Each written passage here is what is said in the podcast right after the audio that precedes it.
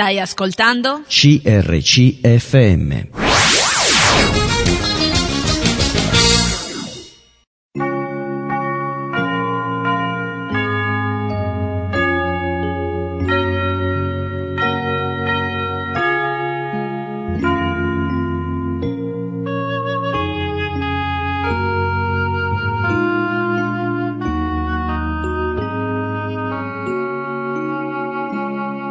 In ogni città, alla domenica, gruppi di credenti si riuniscono per lodare il Signore, condividere le proprie esperienze e ascoltare la sua parola, con espressioni diverse da luogo a luogo.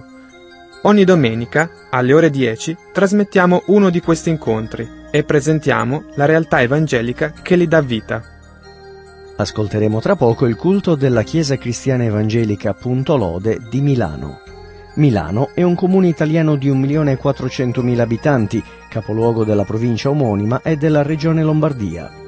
È il secondo comune italiano per popolazione, dopo Roma, e costituisce il centro della più popolata area metropolitana d'Italia, nonché una delle più popolose d'Europa. Fondata dagli Insubri all'inizio del sesto secolo avanti Cristo, fu conquistata dai Romani nel duecentoventidue avanti Cristo e fu chiamata Mediolanum. Accrebbe progressivamente la sua importanza fino a divenire una delle sedi imperiali dell'Impero Romano d'Occidente. Durante la sua storia assume svariati ruoli, tra i quali capitale, nonché principale centro politico e culturale del Ducato di Milano durante il Rinascimento e capitale del Regno d'Italia durante il periodo napoleonico. In ambito culturale, Milano è dal diciannovesimo secolo il massimo centro italiano nell'editoria, sia libraria sia legata all'informazione, ed è ai vertici del circuito musicale mondiale grazie alla Scala e alla sua lunga tradizione operistica. Divenne capitale economica italiana durante la rivoluzione industriale che coinvolse l'Europa nella seconda metà del diciannovesimo secolo, costituendo con Torino e Genova il triangolo industriale. Da questo periodo in poi, e soprattutto dal dopoguerra, subì un forte processo di urbanizzazione legato all'espansione industriale che coinvolse anche le città limitrofe e fu meta principale durante il periodo dell'emigrazione interna. Nell'ultimo secolo ha stabilizzato il proprio ruolo economico e produttivo, divenendo il maggior mercato finanziario italiano ed è una delle capitali mondiali della moda e del design industriale. Alle porte di Milano, a Rho, ha sede la Fiera di Milano, il maggiore polo fieristico d'Europa. Ascolteremo ora il culto della Chiesa Cristiana Evangelica Punto Lode di Milano. Predica Giuseppe Arrigo, buon ascolto. Vogliamo esaltare il tuo nome, che il tuo Spirito Santo, Signore, Eh, ci guidi e che tu riempi veramente i nostri cuori della gioia che abbiamo in te, e vogliamo lodarti e adorarti per quello che tu sei e anche per quello che tu hai fatto per noi in Cristo Gesù, e di questo vogliamo ringraziarti. Amen. Alziamoci in piedi e cantiamo con gioia questi primi due canti.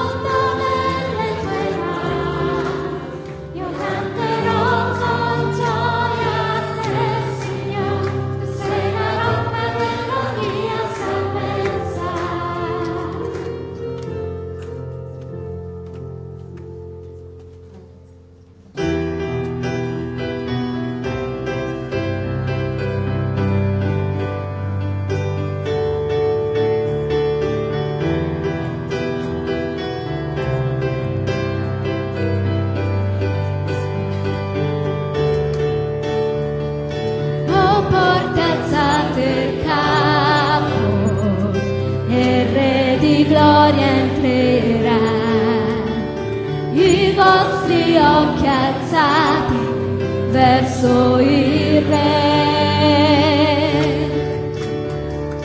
Levate a Lui la voce, aprite il cuore al suo amore, date a Lui la gloria, la forza e l'onore.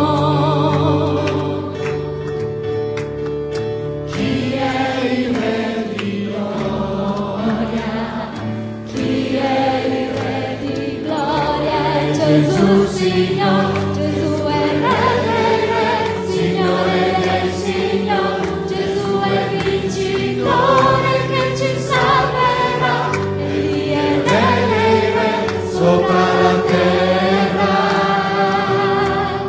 Gesù è Re dei Re, Signore del Signore, egli ritornerà, Gesù è Redentore che ci salverà.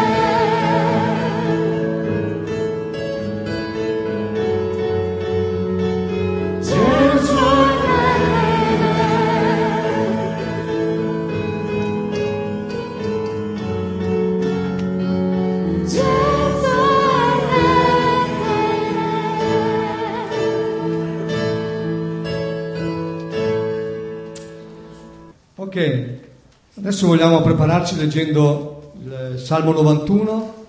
So che in questo mese, ma ogni mese, ogni giorno ci sono, basta sentire per radio o in tv notizie brutte, ma anche la nostra assemblea comunque eh, sono arrivate in questo mese anche notizie difficili, brutte da, da sentire.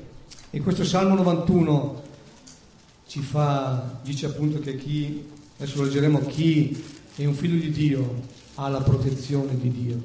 Dobbiamo sempre ricordarci della sua volontà, però è una verità il fatto che il Signore è colui che ci protegge, il nostro aiuto, il nostro scudo, dice. E quando noi abbiamo fede in questo Dio altissimo che viene chiamato appunto perché Lui è è onnipotente, è colui che può ogni cosa.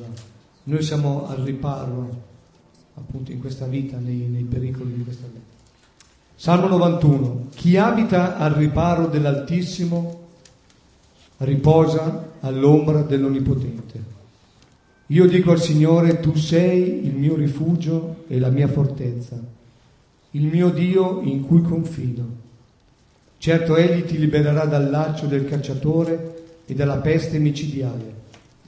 Egli ti coprirà con le sue penne e sotto le sue ali troverai rifugio. La sua fedeltà ti sarà scudo e corazza. Tu non temerai gli spaventi della notte, né la freccia che vola di giorno, né la peste che, che vaga nelle tenebre, né lo sterminio che imperversa in pieno mezzodì. Mille ne cadranno al tuo fianco e diecimila alla tua destra, ma tu non ne sarai colpito. Basta che tu guardi e con i tuoi occhi vedrai il castigo degli empi, poiché tu hai detto: o Signore, tu sei il mio rifugio, e hai fatto dell'Altissimo il tuo riparo. Nessun male potrà colpirti, né piaga alcuna ti accosterà alla tua tenda, poiché egli comanderà i suoi angeli di proteggerci in tutte le tue vie. Essi ti porteranno sulla palma della mano, perché il tuo piede non inciampi in nessuna pietra. Tu camminerai sul leone e sulla vipera, schiaccerai il leoncello e il serpente, poiché egli ha imposto in me il suo affetto. Io lo salverò, lo proteggerò, perché conosce il mio nome. Egli mi invocherà e io gli risponderò. Sarò con lui nei momenti difficili, lo libererò e lo glorificherò. Lo sazierò di lunga vita e gli farò vedere la mia salvezza. Quindi non ci sono, diciamo, commenti da fare, anche perché non abbiamo tempo per fare il commento di questo salmo, ma vediamo come chi è, è un figlio di Dio, chi ha fatto di Dio il suo rifugio, ha nella sua vita la protezione sua. Lui già ci ha salvato, ma lui ogni giorno ci accompagna. Sappiamo anche poi, se vogliamo andare a fondo, che il Signore, anche quando arrivano le difficoltà, comunque Lui è con noi.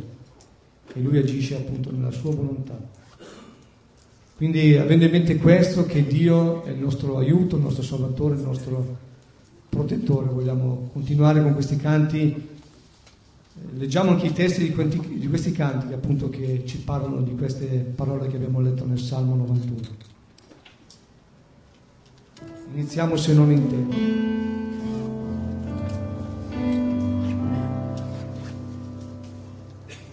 Dove troverò se non in te?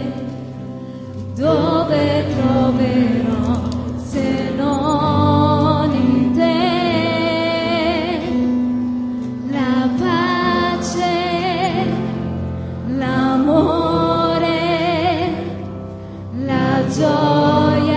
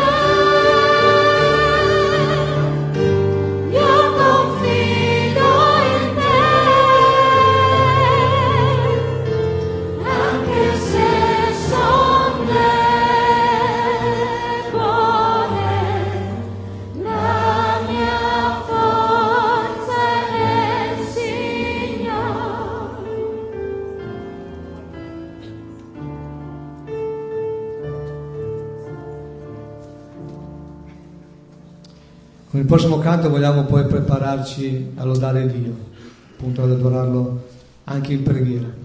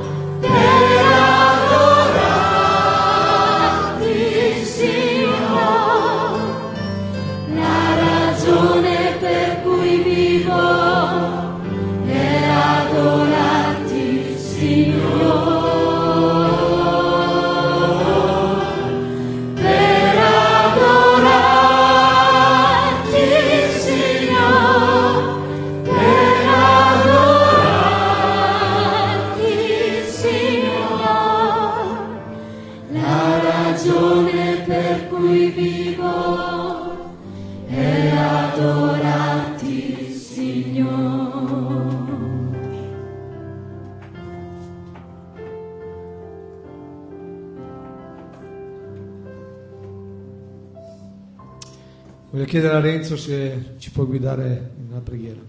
Padre Celeste, è veramente un'immensa gioia, Signore, essere qui questa mani, tutto il tuo popolo, Signore, insieme con una unica voce a lodare il tuo nome, Signore. Grazie perché tu, tu ci hai accettati, Signore, così come, come, come siamo, pieni di, pieni di difetti, Signore. Siamo deboli nella carne, Signore, ma il tuo amore è immenso, Signore, il tuo amore è profondo, la tua misericordia eh, non ha confini, Signore, e per questo ti ringraziamo, perché facciamo parte del tuo popolo, Signore, ti ringraziamo perché abbiamo la certezza che un giorno saremo eh, con te, Signore. Veramente non vediamo l'ora, Signore, di stare davanti a te al tuo trono santo. Ti preghiamo, Signore, anche di aprire il nostro cuore questa mano per poter eh, capire la tua, la tua parola, Signore, ciò che tu hai da dirci. Ti ringrazio, Signore, per, per questa assemblea, perché abbiamo un posto dove, dove parlarci, dove poter con tutta libertà, Signore, aprire la tua parola, leggerla e impararla, Signore. Veramente sei un Dio meraviglioso, Signore, un Dio che provvede di ogni cosa, anche per le nostre famiglie, per i nostri figli, per, per la, la nostra moglie, i mariti. Signore, veramente ti, ti ringraziamo, perché in ogni famiglia, Signore, tu fai un miracolo e in ogni famiglia tu ti manifesti, Signore. Per questo noi ti ringraziamo con tutto il nostro cuore, nel nome del tuo santo Figlio di Gesù. Amen. Amen. Dobbiamo solo rileggere due, i primi due versetti di, del Salmo. Chi abita al riparo dell'Altissimo riposa all'ombra dell'Onnipotente. Dio, il Dio di Israele in cui crediamo, e anche il Signore Gesù sono appunto questo Altissimo, questo Onnipotente. E quando noi abbiamo fede in un Dio così grande, abbiamo la certezza che Lui è, è con noi, che Lui è il nostro scudo, è il nostro rifugio dove possiamo andare. Ma naturalmente dobbiamo conoscerlo, dobbiamo conoscere il suo nome, dobbiamo essere anche come figli di Dio, essere in comunione con Lui per sperimentare appunto tutte queste benedizioni. Dobbiamo cantare anche questo canto che appunto evidenzia ancora il fatto che possiamo essere sicuri in Dio. Infatti il titolo è Al sicuro in te.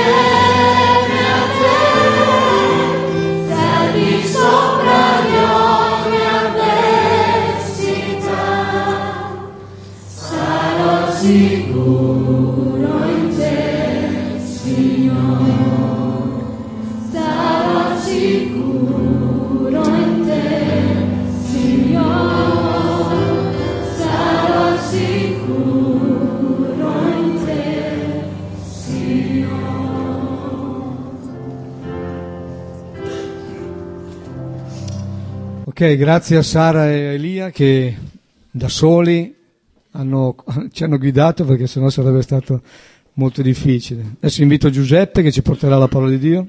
Buongiorno, buona domenica. Tempo fa un mio carissimo amico, fratello in fede, un anziano di chiesa, un uomo impegnato nell'opera di Dio, mi raccontava che da giovane Eh, c'è stato un periodo in cui aveva l'opportunità di accompagnare un, un anziano della sua chiesa, un responsabile della sua chiesa, anziano d'età, eh, nei viaggi che faceva quando veniva invitato in altre chiese per um, studi biblici, per la predicazione.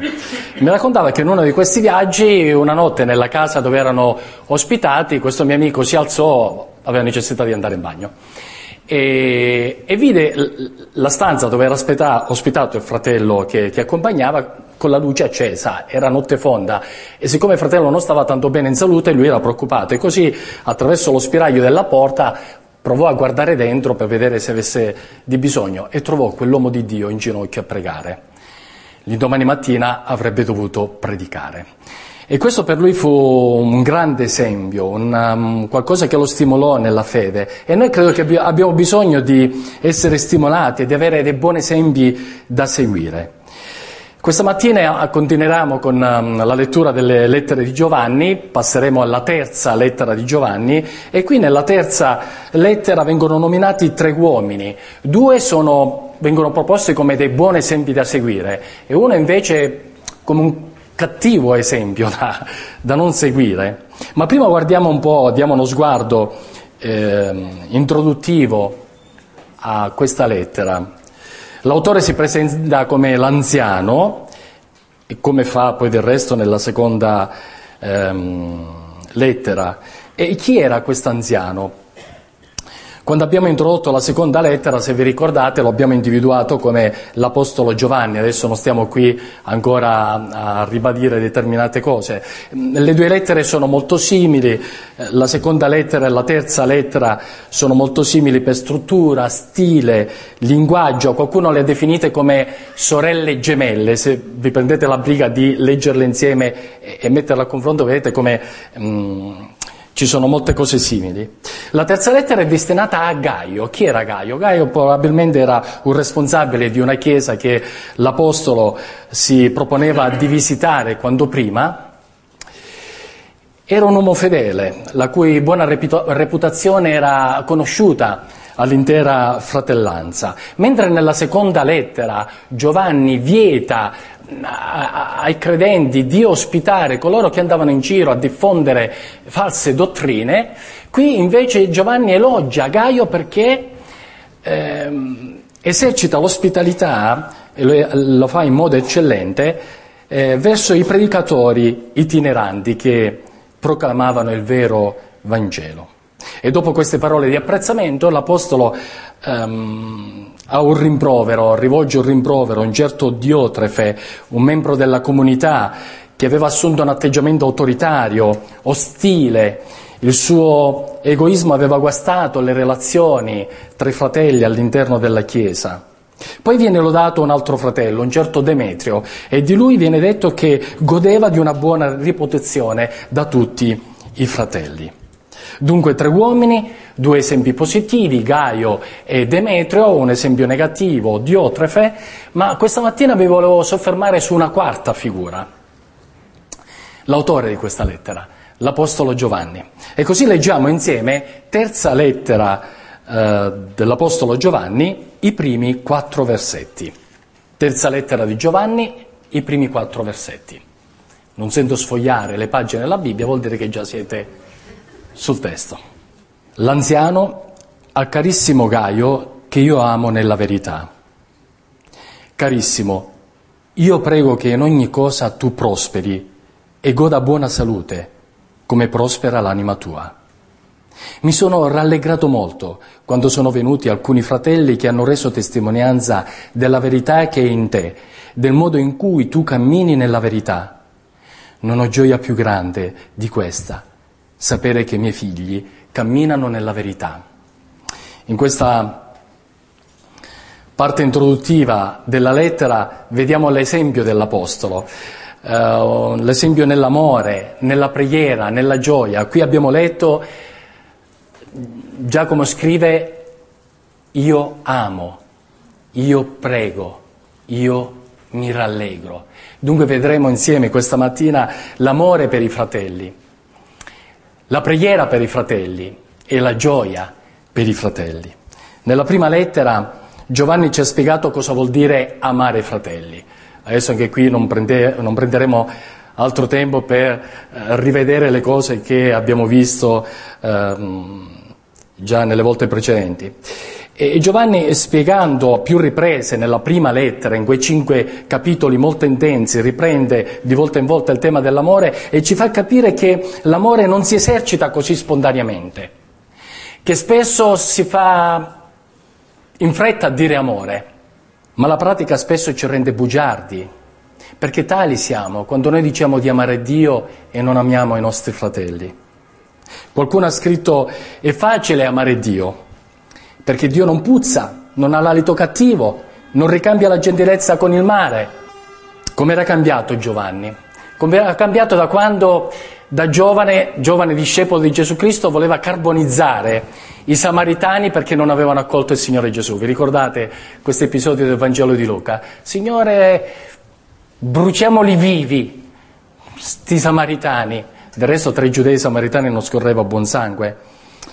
Come era cambiato? Quando Gesù risuscitò, dopo che discese lo Spirito Santo, vediamo i discepoli cambiati. Nel libro degli Atti, al capitolo otto, troviamo Giovanni, lo stesso Giovanni, che era tutto tuoni e fulmini, è diverso, è un uomo nuovo. E appena al capitolo otto, appena si sparge la notizia che il Vangelo si è propagato anche nella, ragio- nella regione della Samaria e che sono nate delle nuove comunità, lui si precipita. Va dai Samaritani, va in Samaria per confermare i primi convertiti. Qui nella terza lettera, ormai Giovanni è molto avanti nell'età, abbiamo stimato altre volte che probabilmente ha più di ottanta anni ormai questo anziano, vecchio discepolo di Gesù Cristo, probabilmente l'unico rimasto in vita dei dodici apostoli, per questo definito l'anziano. E qui scrive l'anziano al carissimo Gaio, che io amo nella verità. Lui non amava Gaio, ma lo amava nella verità. Cosa vuol dire amare nella verità? La base su cui si fonda l'amore tra fratelli è la verità. La verità è intesa come la parola di Dio, la verità del Vangelo. Altre volte, soprattutto nella prima lettera di Giovanni, abbiamo visto come questo termine verità è fortemente collegato alla parola di Dio, al Vangelo. Quando leggiamo verità in queste lettere spesso c'è un rimando alla parola di Dio, la verità del Vangelo. Perciò a Gaio che io amo nella verità possiamo leggere a Gaio che io amo secondo la parola di Dio, secondo quello che mi insegna il Vangelo. La verità del Vangelo era il legame che univa Giovanni e Gaio. Probabilmente erano delle persone completamente diverse, che mai si sarebbero incontrate. Cosa fa stare insieme tanta gente così diversa? Cosa fa stare insieme tanta gente così diversa come qui nella nostra assemblea? Quando la sala è piena, veramente mi chiedo, ma come fanno tante persone così diverse a stare insieme? Adesso senza guardare con la lente di ingrandimento, solo a colpo d'occhio ci sono molte diversità, diversità di età, di, di, di lingua, di nazionalità, di cultura, di estrazione sociale. Come facciamo a stare insieme? Sicuramente non per i variegati amori, per i tanti amori di cui parla la società oggi, ma per quel determinato amore, quello specifico amore, l'amore che ci lega secondo la parola di Dio. È un modo per dimostrare, uno dei tanti modi per dimostrare l'amore per i fratelli è pregare per i fratelli. Giovanni amava Gaio e pregava per Gaio. Versetto due. Carissimo, io prego che in ogni cosa tu prosperi, goda buona salute, come prospera l'anima tua. L'amore è dimostrato nella preghiera di intercessione. Quando noi dedichiamo del tempo per presentare i nostri fratelli al trono della grazia, quella è anche una manifestazione di amore. Invece di dedicare del tempo per le mie cose, prendo del tempo per presentarmi al trono della grazia e pregare per i miei fratelli, per le mie sorelle. Nel mio dire oggi userò spesso fratelli, ma intendo fratelli e sorelle. Questo è anche un, un atto di amore. E Gaio prega per la salute fisica e la salute spirituale. Carissimo, io prego che in ogni cosa tu prosperi e goda buona salute come prospera l'anima tua. Giovanni si interessava di tutto l'essere eh, che riguardava eh, Gaio, in contrasto con la tesi che la componente spirituale è più importante di quella materiale, che lo spirito è più importante del corpo. No, per il cristiano lo spirito e il corpo sono ugualmente importanti, e quando preghiamo per i nostri fratelli, per le nostre sorelle, ci preoccupiamo non solo della loro salute spirituale, ma anche della loro salute fisica. Preghiamo affinché stiano bene spiritualmente, ma preghiamo anche affinché stiano bene fisicamente. Ma non solo. Giovanni scrive: carissimo, io prego che in ogni cosa tu prosperi, in ogni cosa. Giovanni si interessava di ogni aspetto della vita di Gaio, perché la vita cristiana riguarda ogni aspetto della nostra esistenza. Noi non siamo cristiani soltanto quando passiamo l'oretta qui la domenica mattina, quando facciamo cose religiose. Noi siamo cristiani sempre, noi siamo figli di Dio sempre, siamo discepoli di Gesù Cristo sempre, quando siamo al lavoro, in casa, in famiglia, nelle nostre relazioni sociali. Non, ci, non smetteremo mai di sottolineare questa, queste cose che spesso diciamo. E così dobbiamo pregare per i nostri fratelli affinché in ogni aspetto della loro vita la loro testimonianza sia sempre una buona testimonianza.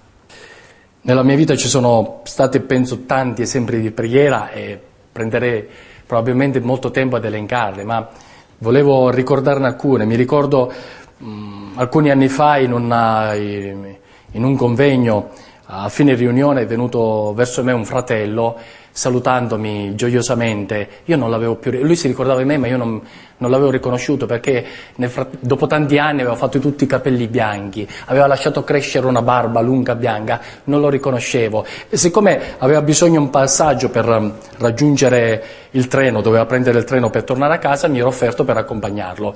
E in macchina lui mi chiedeva, chiedeva di me, chiedeva di mia sorella, eh, della sua amica, che, che erano amiche inseparabili, e chiedeva dei miei genitori. E io ho detto: ma come fai a ricordarti di tutti i nomi? Perché, Giuseppe, io ho un quaderno di preghiera dove segno i nomi e prego per queste persone, e in tutti questi anni io ho pregato per te. E, e non sapendo nulla di me, mentre guidavo, non sapendo nulla di me, eh, cos'è che hai chiesto al Signore? E appunto non avevo più notizie, allora chiedevo al Signore che ti facesse prosperare e ti, ti aiutasse nel cammino cristiano.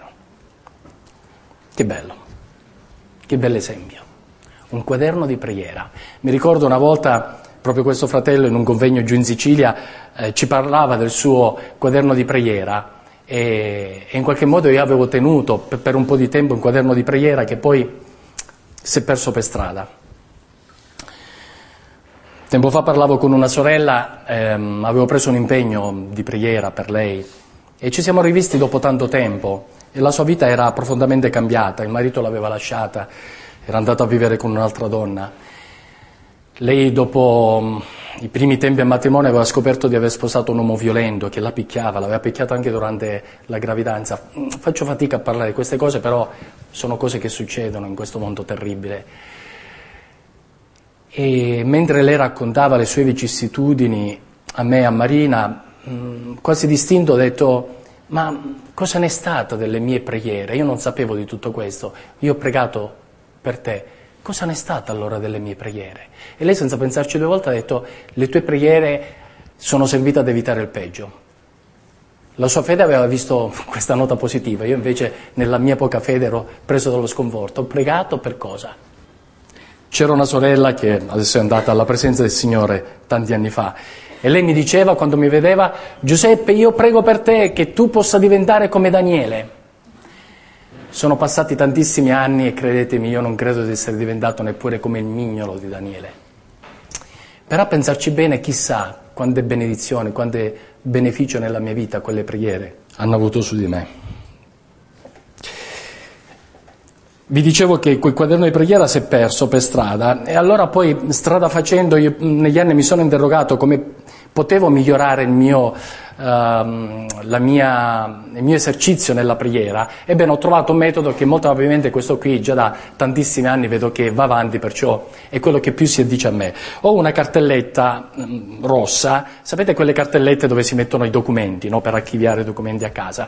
Ebbene, se aprite questa cartelletta troverete fogli, foto di missionari, eh, cartine geografiche per i paesi per cui prego, ehm, nomi, pezzettini di carta, soggetti preghiera scritti sul momento, su, su fogli ritagliati, e, e, e c'è questo malloppo di, di, di roba, e quando è il mio momento di preghiera prendo le prime, i primi tre, quattro, cinque soggetti, perché insomma il tempo tante volte non basta, e, e, e prego per quelli. Poi quando ho finito metto in fondo quei soggetti, perché dopo due, tre mesi vedo che tornano di nuovo su, io posso ripregare ancora per, ehm, per delle opere missionarie, per quei fratelli, sorelle, ehm, missionari, ehm, le persone che pratico, le persone per cui chiedo la loro conversione, insomma i soggetti di preghiera sono tanti, e, e poi quando c'è una risposta su quel pezzo di carta scrivo un bel grazie. Qual è la tua pratica di preghiera? Come stai esercitando tu la preghiera? Mi piacerebbe sapere qual è il tuo metodo, e se non ce l'hai, io oggi ti invito a tornare a casa e a riflettere e a mettere in moto la tua fantasia. Per quel fratello andava bene il quaderno di preghiere, dopo tanti anni ancora pregava per me. Per me va bene la cartelletta con tutti questi fogli sparsi tenuti lì, che faccio ruotare periodicamente. Per te ci sono quelli che attaccano eh, con le calamite sul frigo, hanno... altri hanno una bacheca, ognuno ha il suo metodo, trova il tuo metodo, quello che è a te più congeniale. Non ridurre il momento di preghiera come una cosa triste, una cosa doverosa, dove presenti la lista della spesa e, e poi amen, nel nome di Gesù, amen. Rendila attiva, un momento gioioso, un momento in cui puoi dimostrare amore per i fratelli, perché stai dedicando del tempo per pregare per loro. Giovanni amava i fratelli, pregava per i fratelli, ma poi gioiva per i fratelli. Versetti tre e quattro del nostro testo. Mi sono rallegrato molto, non poco, molto, mi sono rallegrato molto quando sono venuti alcuni fratelli che hanno reso testimonianza della verità che è in te. Cioè, i fratelli che erano stati eh, nella chiesa dove era Gaio, erano stati ospitati, e poi tornando indietro, probabilmente nella chiesa dove era anziano Giovanni, gli hanno raccontato: ah, siamo stati da Gaio, ci ha trattato da principi, ma come ci ha trattato bene, e poi quando siamo partiti ci ha dato ancora dei viveri per poter affrontare ancora il nostro viaggio. All'epoca si viaggiava a piedi, eh, nella migliore delle ipotesi. E poi abbiamo visto come vive in casa sua, la sua famiglia. Ah, che testimonianza, come lui mette in pratica il Vangelo. E Giovanni? Felice, soddisfatto. Giovanni gioiva per i fratelli e gioiva per la buona testimonianza resa da Gaio. Gioiva nell'avere figli spirituali come Gaio. Versetto quattro. Non ho gioia più grande di questa, sapere che i miei figli camminano nella verità. Giovanni gioiva del progresso spirituale che facevano gli altri credenti. Mi sono rallegrato perché quando sono venuti alcuni fratelli mi hanno reso testimonianza della verità che è in te. Lui gioiva della buona testimonianza che Gaio dava. E poi dice: non ho gioia più grande di questa, sapere che i miei figli, che coloro che si sono convertiti attraverso la mia predicazione, coloro che io li ho aiutati a farli crescere nella fede, progrediscono e, e camminano nella verità. Gioiva per il progresso spirituale dei fratelli, e così anche noi dobbiamo gioire quando sentiamo buona testimonianza che rendono i nostri fratelli, o se abbiamo dei figli spirituali, gioire per loro, del progresso spirituale che i fratelli fanno. Io gioisco quando so che i figli camminano nella verità, e prima detto hanno reso buona testimonianza di te, Gaio, della verità che è in te, che cammini nella verità. Questo termine, camminare nella verità, questa espressione, camminare nella verità, la troviamo in, spesso in Prima Giovanni, in Seconda Giovanni, la ritroviamo qui nella terza lettera di Giovanni. È un tema ricorrente, perché per Giovanni la verità, la verità del Vangelo, non va solo detta, ma va praticata. Bisogna camminare nella verità, bisogna metterla in pratica. La verità va vissuta, è un percorso, è un cammino che ci porta sempre più vicino a Dio. Giovanni pregava, dice: io prego affinché tu prosperi. E questo, questa parola, um, prosperare, questo verbo prosperare, affinché tu prosperi, nella lingua usata da Giovanni, e può essere resa eh, nella nostra lingua con fai buon viaggio. Questa parola prosperi può essere resa con viaggi bene. Io prego per te perché tu viaggi bene, perché tu stai facendo un buon viaggio. C'è questa idea del cammino, del cammino cristiano.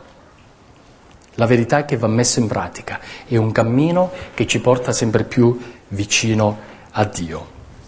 E mentre facevo queste riflessioni e preparavo queste riflessioni per, per questa mattina, pensavo come gioire del progresso dei fratelli può essere usato anche come un banco di prova. Se io voglio mettermi alla prova, mi chiedo, gioisco per i fratelli? Se io voglio mettermi alla prova, io Giuseppe, dico, io voglio mettermi alla prova, voglio vedere se sto camminando nella verità, perché qui Giovanni mi dice che bisogna camminare nella verità. Sto camminando nella verità? Beh, un banco di prova può essere quello della gioia. Quando io gioisco perché un fratello prospera, vuol dire che sto camminando nella verità. Provo gioia perché nel suo progresso io mi sento coinvolto, perché anch'io faccio parte dell'opera di Dio e allora sono gioioso per questo. Gioisco perché sono un padre spirituale e, e, e vedo colui che, che, che ho, ho fatto crescere, ho aiutato a crescere, che sta progredendo, allora per me è un motivo di gioia. Oppure gioisco perché vedo l'opera di Dio nel mio fratello. E qui mi viene in mente quella... quel canto che tante volte cantiamo, perché vedo in te la gloria del mio re, io ti amo nell'amore del Signore.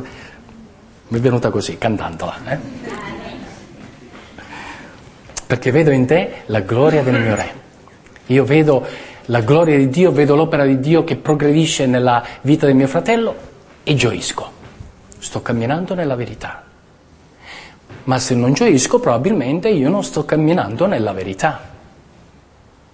Non sto proseguendo il giusto cammino. E perché non devo gioire? Per invidia. Vedo il fratello che progredisce spiritualmente e sono preso dall'invidia. Non va bene. Perché non gioisco? Perché magari essendo minacciata la mia visibilità, perché gli altri invece di guardare me stanno guardando l'altro fratello, sorella, che sta progredendo, sta crescendo nelle vie del Signore. Non è un buon atteggiamento. O forse non gioisco perché il fratello che prospera è un ostacolo alle mie malsane aspirazioni. Diotrefe. In questa lettera viene citato Diotrefe. Se leggiamo que... quelle poche righe che ce lo descrivono, mi pare che Diotrefe non, non giovava per niente per i fratelli, ne cacciava anche alcuni dalla Chiesa, è scritto. Perché? Perché Diotrefe voleva avere il primato. Ma quale primato si deve avere nella Chiesa di Cristo? Che primato possiamo ricercare?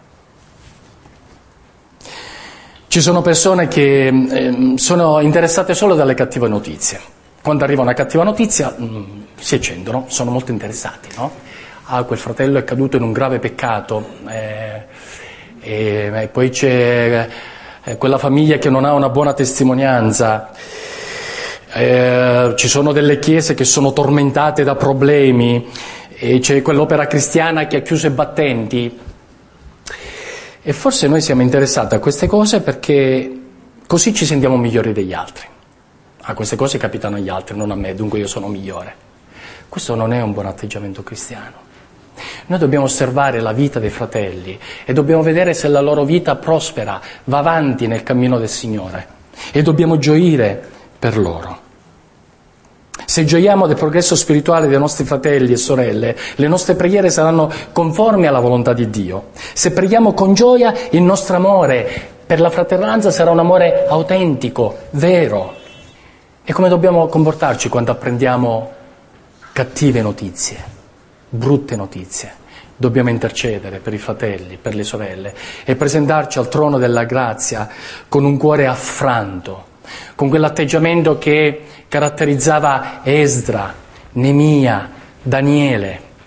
Perché cito questi tre personaggi biblici?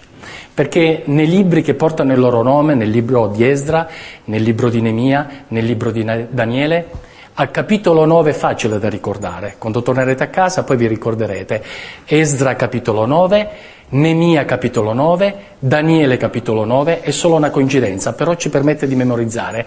Andate in questi libri e in Esdra capitolo nove troverete la preghiera di Esdra, Nehemia capitolo nove la preghiera di Nehemia, Daniele capitolo nove la preghiera di Daniele, e ci sono degli uomini di Dio affranti, con un cuore affranto, sconfortati per quello che è successo, e intercedono per il popolo. Da loro dobbiamo imparare come intercedere per i nostri fratelli quando non ci sono buone notizie. Giovanni aveva avuto la grande opportunità di essere discepolo di Gesù Cristo.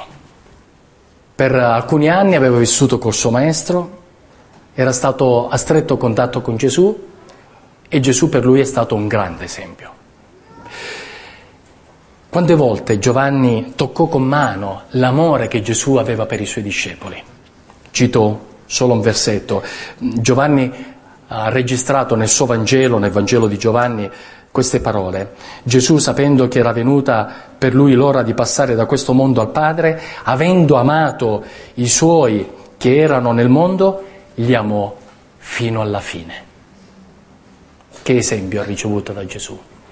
Ma ha ricevuto anche un esempio da Gesù per come Gesù passava del tempo in preghiera in intimità col Padre. E così Giovanni nel suo Vangelo, al capitolo diciassette, registra quella meravigliosa preghiera che Gesù rivolge al Padre. E a un certo punto, in questa preghiera, al capitolo diciassette, Gesù prega e dice: «Non prego soltanto per questi, ma anche per quelli che credono in me per mezzo della loro parola».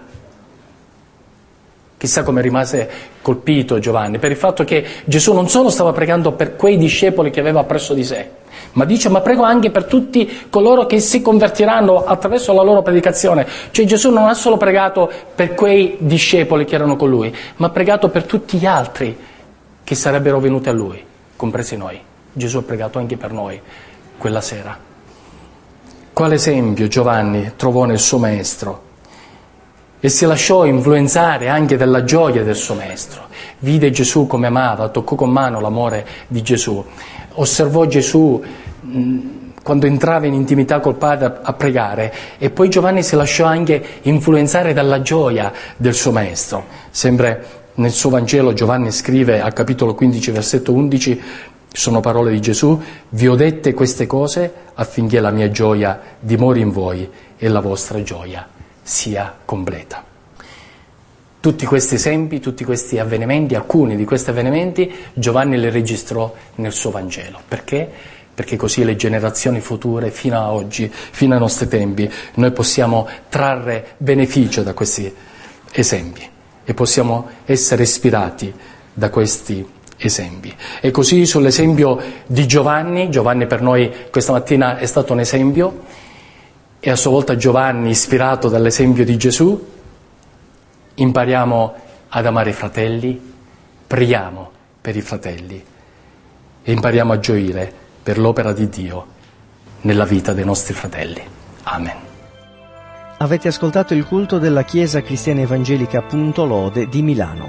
La Chiesa è sita in via Bacchiglione al numero ventisei e si riunisce la domenica alle ore dieci e trenta per il culto e il venerdì alle ore venti per lo studio biblico.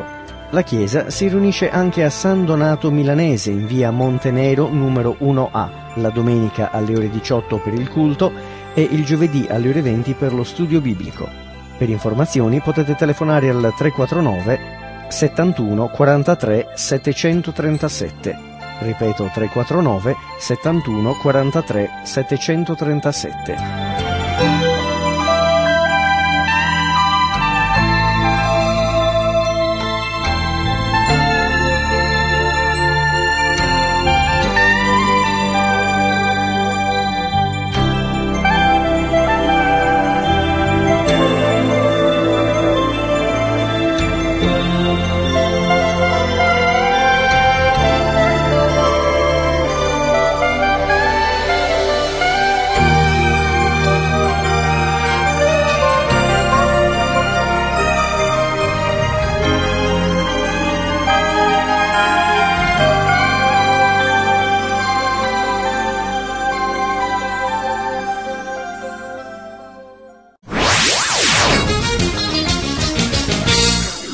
appena ascoltato un programma prodotto da C R C punto F M.